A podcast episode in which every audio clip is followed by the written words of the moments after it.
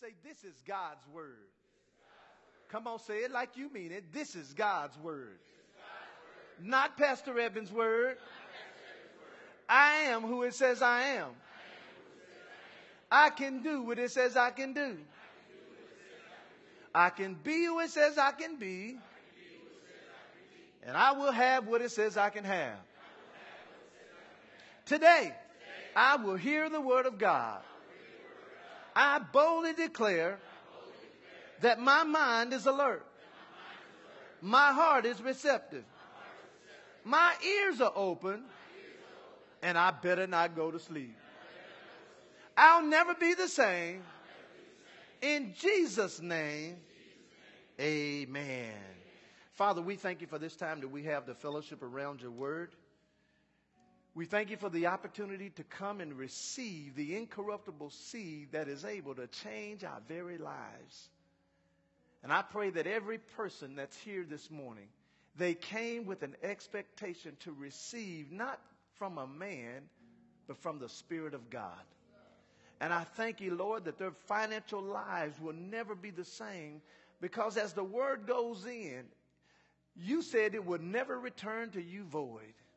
So I thank you for an active word. I thank you for an accurate word. And I thank you most of all for a spiritual and prophetic word that will be taught today.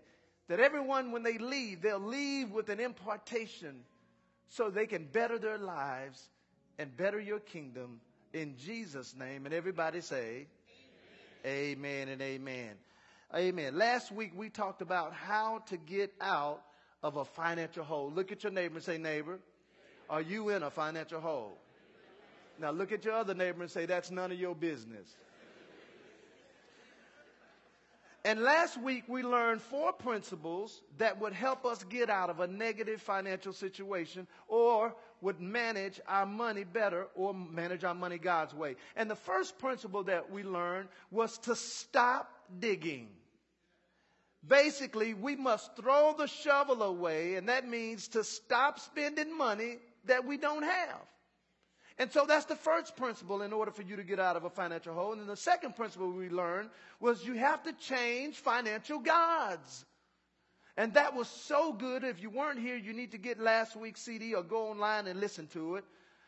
Uh, and then, because we looked at the first commandment, which was God did not want any other gods before him. And we learned that when we do not honor God with the first 10% of our money, then guess what? then mammon is our financial God. And then we looked at the third principle, uh, and we learned that we must be thankful for what we have so that God can multiply what we have into more. Can somebody say amen to that? And one of the scriptures uh, that I didn't use, it says that if we're faithful over little, then God makes us ruler over much. And then the fourth principle that we looked at last week was that we must change the way we think in order for our change of money to, to change or our view of money to change. And because I didn't, I didn't really get a, a good time on that part, we're going to start with that one this morning. And my ultimate goal in this morning's teachings is to give you some principles that will help you become better stewards because once you are a better steward of what God's blessed you with, you are now entitled or in position to get more. Can somebody say more? So I want you to find Romans chapter 12 verses 2 and then I want you to find Mark chapter 12 verses 41. That was Romans chapter 12 verses 2 and then Mark chapter 12 verses 41. And I'm telling you, this is going to be a very, very good lesson this morning. So now we're going to start out with the fourth step in getting out of a financial hole or to manage your money better. And that is you have to change the way you think about giving and about money. You have to change how you think because most of us don't realize we were raised in an environment of poverty and lack and we don't know it. Amen. Now in Romans chapter 12, if you're there, say I'm there. All right.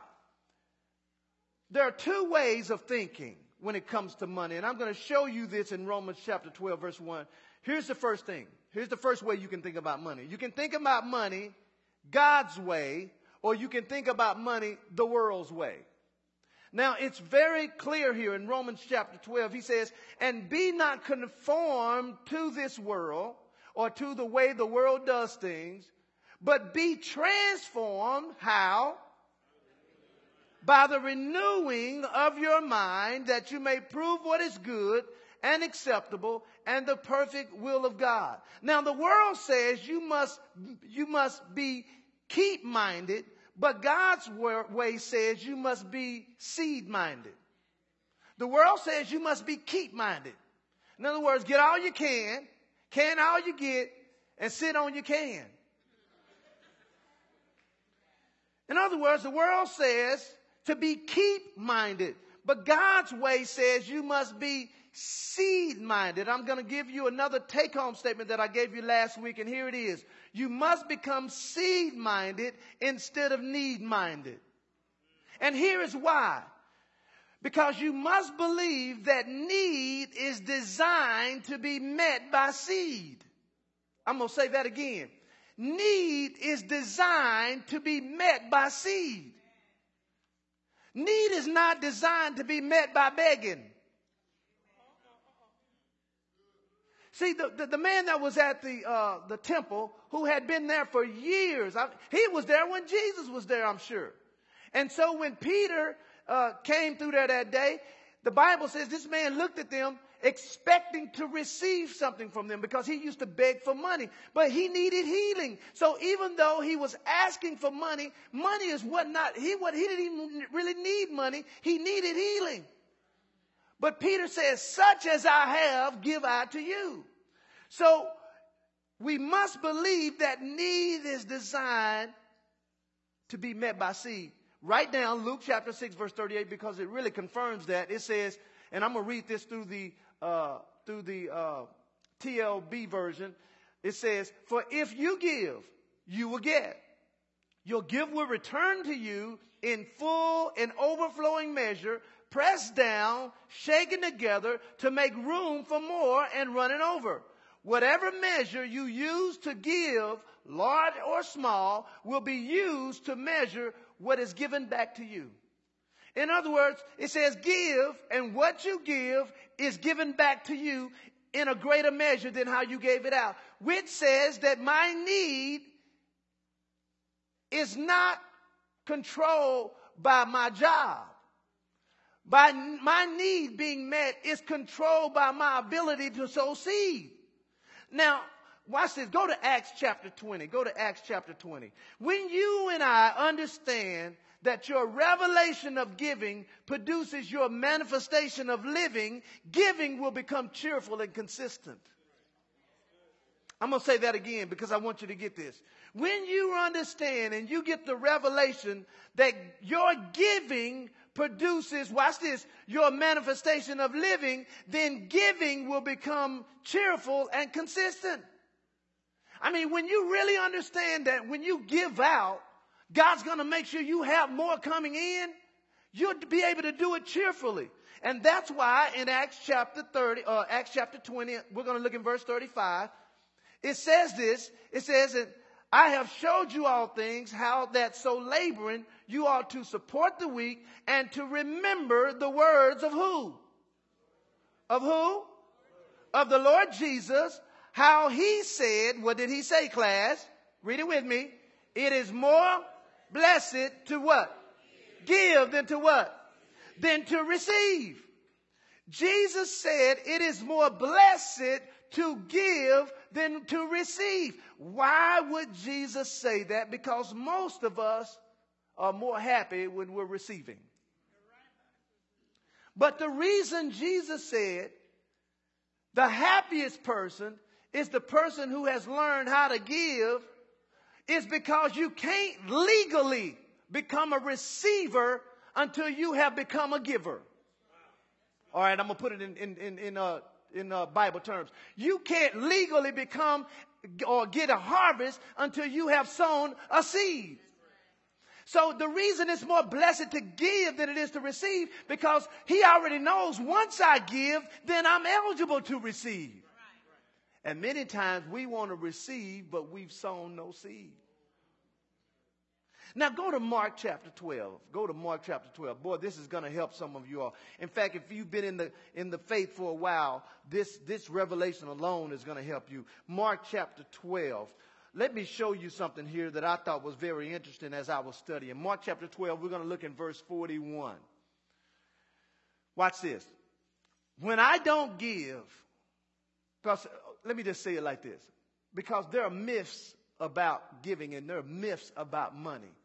And uh, I started destroying some of those myths last week. But let me give you a myth that I believe when it comes to about giving. Here's a myth.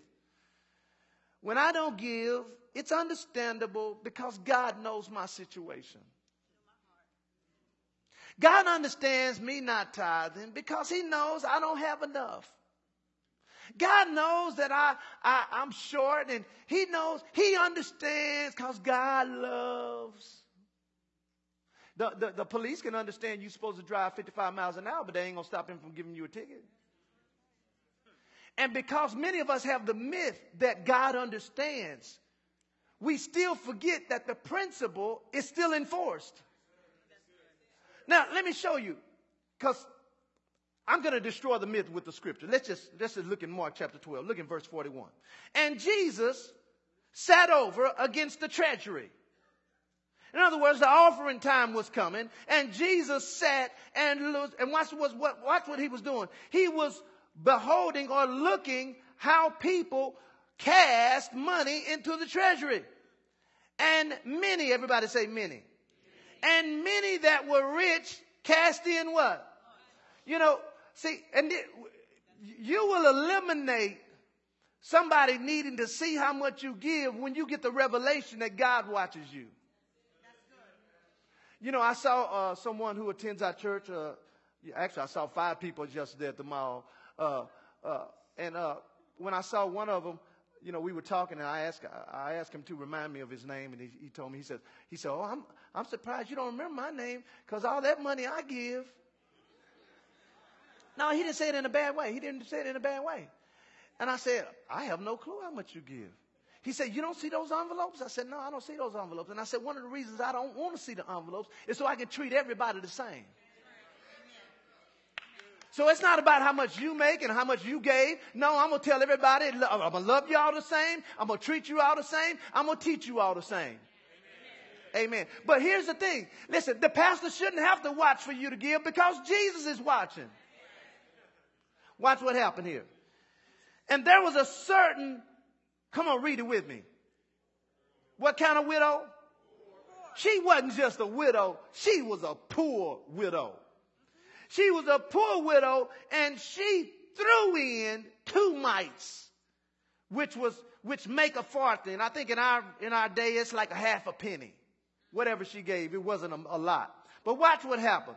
And he, Jesus, called unto him his disciples, and he said unto them, Verily I say unto you, that this poor widow has cast more in than all they which cast in into the treasury. Here's the part I want you to see. For all they did, they cast in from their what? From their abundance. But she, she did it, she gave she sold, she gave offering out of her what? Out of her, out of her want. Everybody say out of her want. Now, I like this because, see, the word want means a falling short. That just means she gave out of money she didn't have enough of anyway. In other words, her, her electric bill was $200 and she only had 150. Well, most people say, well, I ain't giving no money because I need 50 more dollars just to make my electricity. No, no, she gave out of her want, which means out of her falling short. It also means poverty situation, which means to me, watch this now, because he goes on to say, she gave out of her want, she did cast in all that she had, even all of her living. Now, if Jesus did not expect us in our poor situations to give, he would have stopped this lady from giving. If he understands your situation, which is three words situation for. If he understands our situation, then it wouldn't be for us to not give. It's, he expects us to give because he knows that the power in the seed will eliminate your need. Amen. And see, here's, here's, here's what I tell people. The only reason you can tithe is because you receive some money. The only reason you can tithe is because you made some money. The only reason you have some bills is because you have some money. And see, biblical thinking says the most needed time to give is when I'm in need the most. Everybody say biblical thinking. Biblical thinking says the most needed time to give is when I'm in need the most. And guess what? You and I, our mind is the battleground between giving and keeping, sowing and stealing, abundance and lack. I'm going to say that again. Our mind is the battleground between giving and keeping, sowing and stealing, or abundance and lack. Now go to 1 Kings quickly. Go to 1 Kings 17. I, I didn't want to use this story because it's used so much, but I had to go back over here because I want to show you something. Giving is for you and not for the receiver. Giving is for you. Everybody say giving, giving. is for you. Now, in 1 Kings 17, I'm going to show you something that you may not have known. Because, see, most of us read this story and we believe that, that Elijah needed the widow woman to take care of him when he didn't. In fact, I'm going to say it like they say on TV he didn't. I'm going to show you why. Because in 1 Kings 17, look in verse 1, it says, And Elijah the Tishbite, who was of the inhabitants of Gilead, it goes on to say in verse 2, And the word of the Lord came unto him, saying, Get out hence and turn eastward, hide yourself by the brook Cherith that is before Jordan, and it shall be that you shall drink of the brook, and I have commanded, everybody say commanded. He says, this is God talking. I've commanded the raven to feed you right there. And the Bible says in verse 6, and the ravens brought him bread to eat and flesh in the morning and bread and flesh in the evening, and he drank from the brook. So then watch this, the brook dried up. But you would think that he was needing the widow woman to take care of him when he had already proven all he needed was nature. He said, you know what? I can send a bird to take care of my man of God but, but, but see, what the lady didn't know is her giving to Elijah was not for him, it was for her. Because God had already proved he could take care of Elijah but with, with the bird and the brook. But she didn't know that she was going to run into a time in her life where she was going to need, watch this now, some overflow. And God said, I need a channel. I need somebody to represent me so that she can get blessed. And that's why now we read in 1 Kings 17 verse 9, uh, he says, he says, arise, go to Zarephath that belongs to Zidon and stay there because I've commanded a widow woman to sustain you. So here's my question. Did God really need the widow woman to sustain him? Or was God using the widow woman to sustain him? Or was God using, watch this, the man of God to sustain the widow? Because if you read it, he gave her a word and he gave her instructions. And when she, watch this, when she obeyed them, the Bible says that the oil and the cruse continued to last. So seed is never for the soil, but always for the sower. That's why you're not giving to the pastor. Look at your neighbor and say, I knew that. Now look at him again and say, then, act like it then. If you and I are going to succeed financially God's way, you will have to become seed minded instead of need minded. And so, how do you change how you think when it comes to money? Because, see, most of us, we need to upgrade our thinking. How many fly sometimes and you have points where you can upgrade? Okay, many of us need to upgrade our thinking. And let me just say this there are like four different levels of thinking when it comes to money. Let me, here's the first one never enough. And this is a mindset that says no matter what I have, it will never be enough, or it will never last. And this kind of mindset typically is rooted in poverty. That's the never enough. Everybody say never enough. Then the next stage is just enough.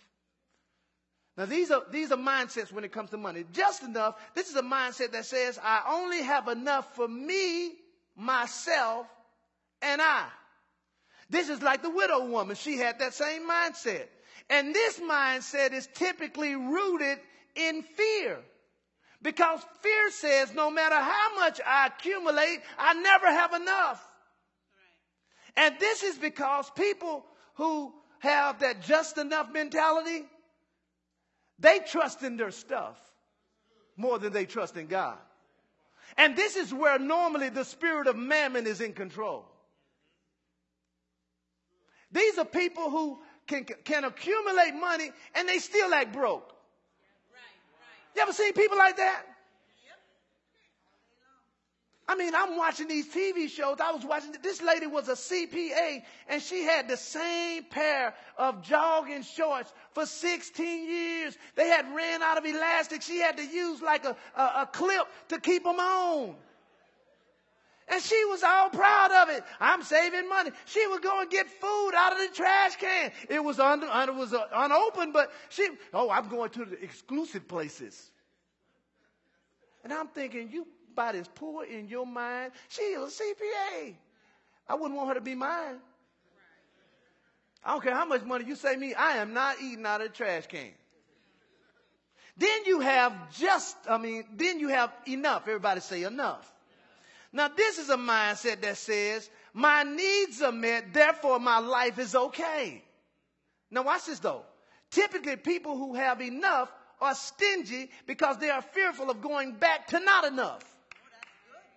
And because they don't want to lose what they do have, they always play it safe. And those are people who uh, they they criticize people who are more uh, blingy. See, I wouldn't buy that. They, you know, they, they may look at my car. I wouldn't buy that. Now, I would buy a Volkswagen and save all that money. Yeah, mm-hmm. you know why? because you have a distorted view. Because, see, when you see money like a river, a river doesn't stop. See, if I had a cup over here and I went over here to the river and I took the pitcher, a pitcher of water, a pitcher, and I got all the water, and I came and gave everybody on the front row water from the pitcher. By the time I got to the end and I had no more, I wouldn't sit there and cry and go, what am I going to do? Oh Lord. And I, no, no, no, because I know where to go back and get some more. I'm just going to go back to the river. I'm going to go back to the source because I know the source is not going to dry up. Well, when you know that your money, when you give it to God, He is the source and He's going to make sure you're not going to run out. You won't worry about giving out too much. Amen. And people who have this enough mentality, these are people that stay on the same job for years, but they're miserable. Oh, I'm trying to look at your neighbor and say, he's coming down your street in just a minute. They stay on the same job for years and they're miserable. These are people that try to save every dime so that they can be comfortable in having it, even though they're not going to use it. Look at your neighbor and say, He's talking to somebody in here. But then you have the more than enough mentality. And this is a mindset that sees themselves as stewards of God and stewards of God's possessions. They have conquered greed with seed. They have conquered living with giving and they have conquered growing with sowing. These are people that see themselves as a channel for God to use. So, how do you expand your mind financially? I'm going to give you these quickly because I'm, I'm, I'm really trying to finish up something. This is how you uh, take steps to expand your mind financially. Because, see, some of us, we can take you out the hood, but we got to take the hood out of your thinking. First of all, you got to fill up your mind with God's financial promises on a regular basis. If you get gas on a regular basis for your car, then you need to gas up with His promises financially in your heart and in your mind and in your spirit on a regular basis. Some of us, we, our tank is empty. Oh, we remember what the promise says, but the promise is not active. You can't just remember what you ate on yesterday and be full. Oh, that tasted so good yesterday. Oh, that was great. That was great. Man, eventually your body gonna say, but you better eat some more. Number two, you must remember that you must see it before you can be it. You must see it before you be it. Amen. In other words, you got to see yourself blessed. You need to read books on being a giver. You need to ask God to help you change your thinking. You need to listen to my series on Finance 101. Boy, that'll help you real good right there. That's a good series because, boy, I break it down. I take two whole CDs to talk about the myths about money. Because, see, I said it in the second service last week, but I didn't say it in this one. See, some of us think Jesus was broke. We did. You know, because we, you know, you know, foxes have holes, birds have nests, but the Son of God has no place to lay his head. Well, when he was a baby, the wise men came to his house to bring him some gifts. Well, if he didn't have no place to lay his head, well, where was he then? The Bible says they came to his house. Okay, you well, if you keep reading, it said disciples, John, two of John's disciples came to him. and They said, We just wanted to come and see where you live. He said, Well, come on. And the Bible said they stayed overnight, a couple of nights, I think. Well, if you just got a, an efficiency, uh, we ain't going to be too comfortable in that. if Jesus was so broke, why would he carry somebody around who counted the money? If you only got a dollar, ain't that much? It don't take too many people to count. Come on. The Bible says he had a, a, treasure. The treasure was named Judas, but Judas was stealing. So if all he had was a dollar, everybody would know Judas was stealing. But Jesus was the only one that knew because he had a lot of money in that bag. He had 12 people he had to take care of. How much money do you? Listen, $12 can't take care of 12 people. I can tell you that right now. They don't even have dollar happy meals no more. It ain't a dollar no more. And you know what's interesting? The dollar store ain't nothing dollar in there no more. Y'all notice that? I'm like, I went in there the other day. I was like, they need to change their title. I went in there for some reading glasses. It was like five dollars. I was like, wait a minute, this is a dollar store.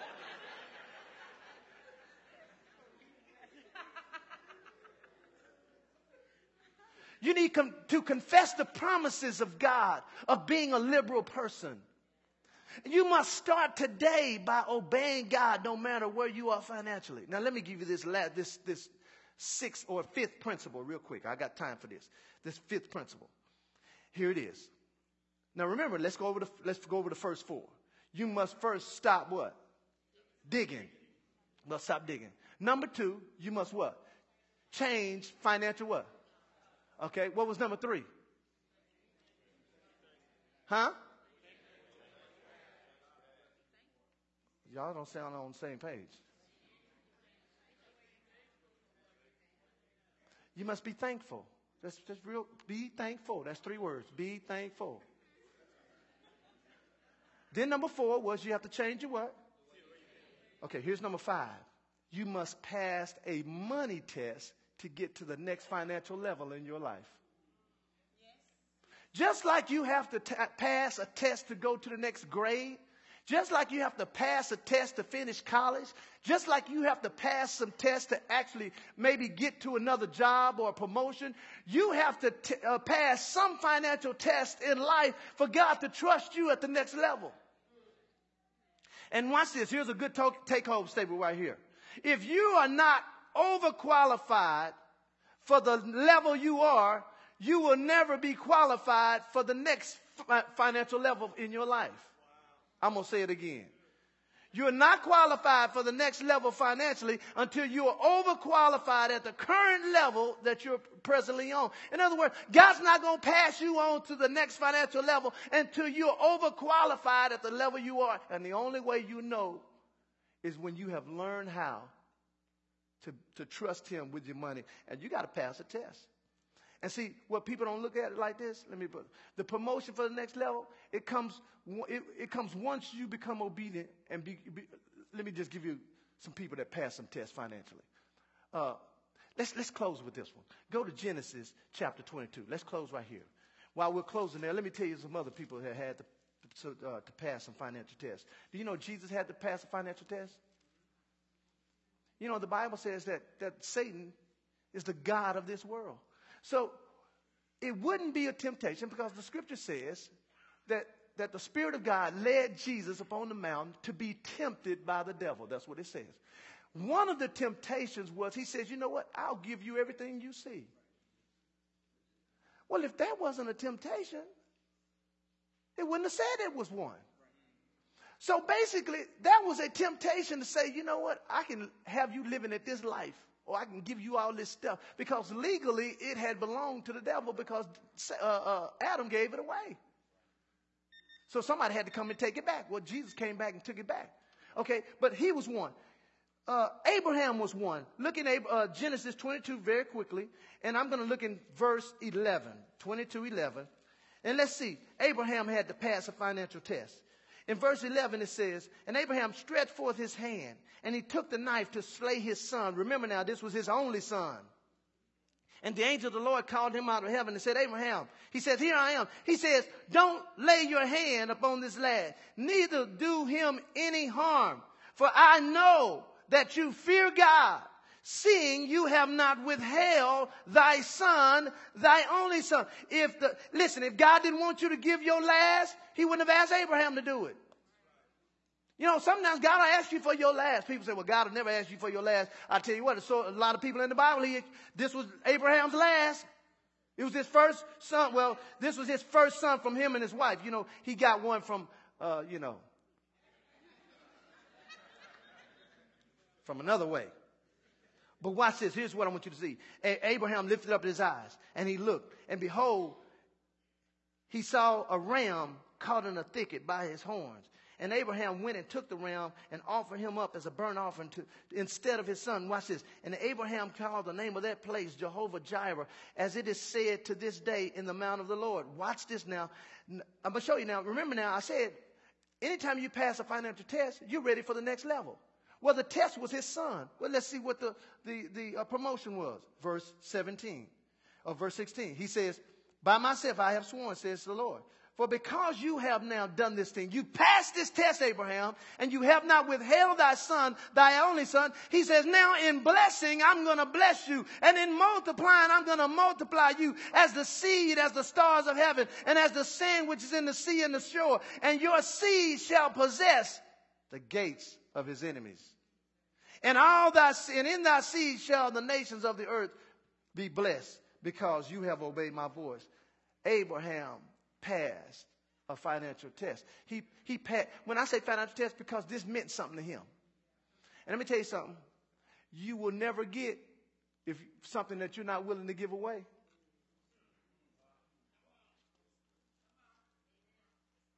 You know, uh, Michael Jr. came here the first time he came here. He came to speak. And, uh, you know, we asked what their honorary requirements were and stuff. And, and so uh, when he came, our church gave him the largest honorarium a church had ever given him. I didn't, I didn't give him what he asked for. I gave him what God told me to give him. Mm-hmm. But watch this though. We got to the house and he says, Pastor Evan, the Lord told me to give this back.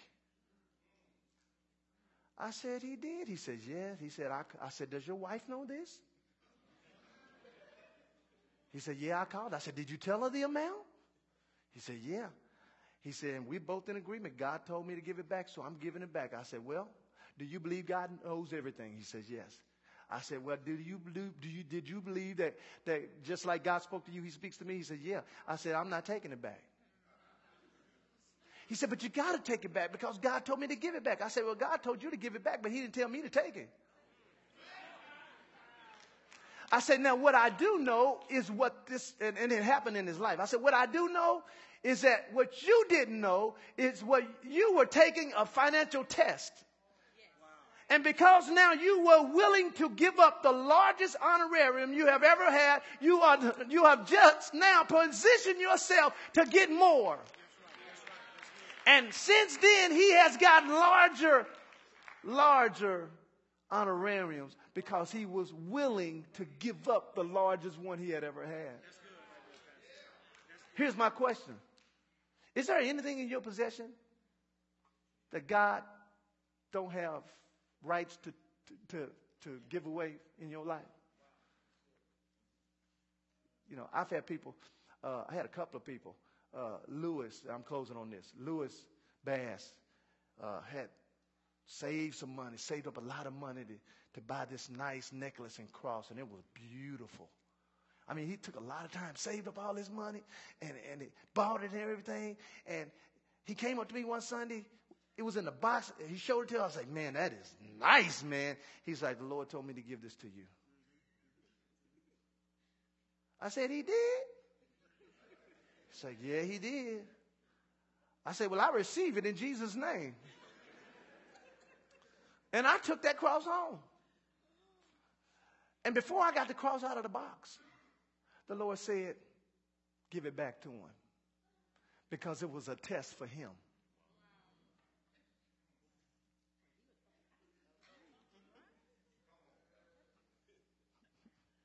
Sometimes you, you're not qualified to, to receive something you ain't willing to give.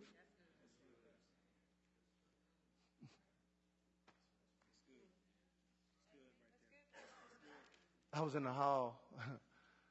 uh, you funny. Uh, he had on his nice thick gold. What kind of? What kind of? What was that? How, how long was that chain? It was long and it was big and it was thick.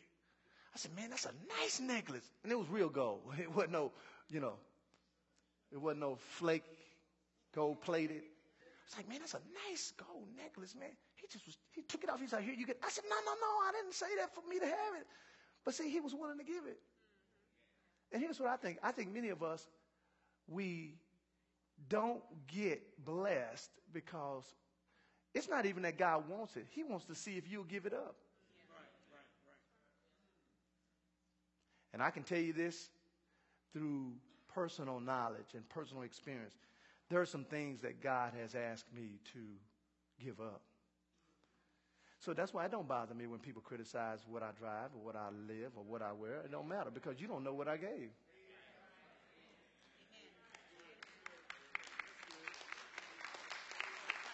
No. You don't know. I mean, my wife and I last year gave almost $80,000 to the church.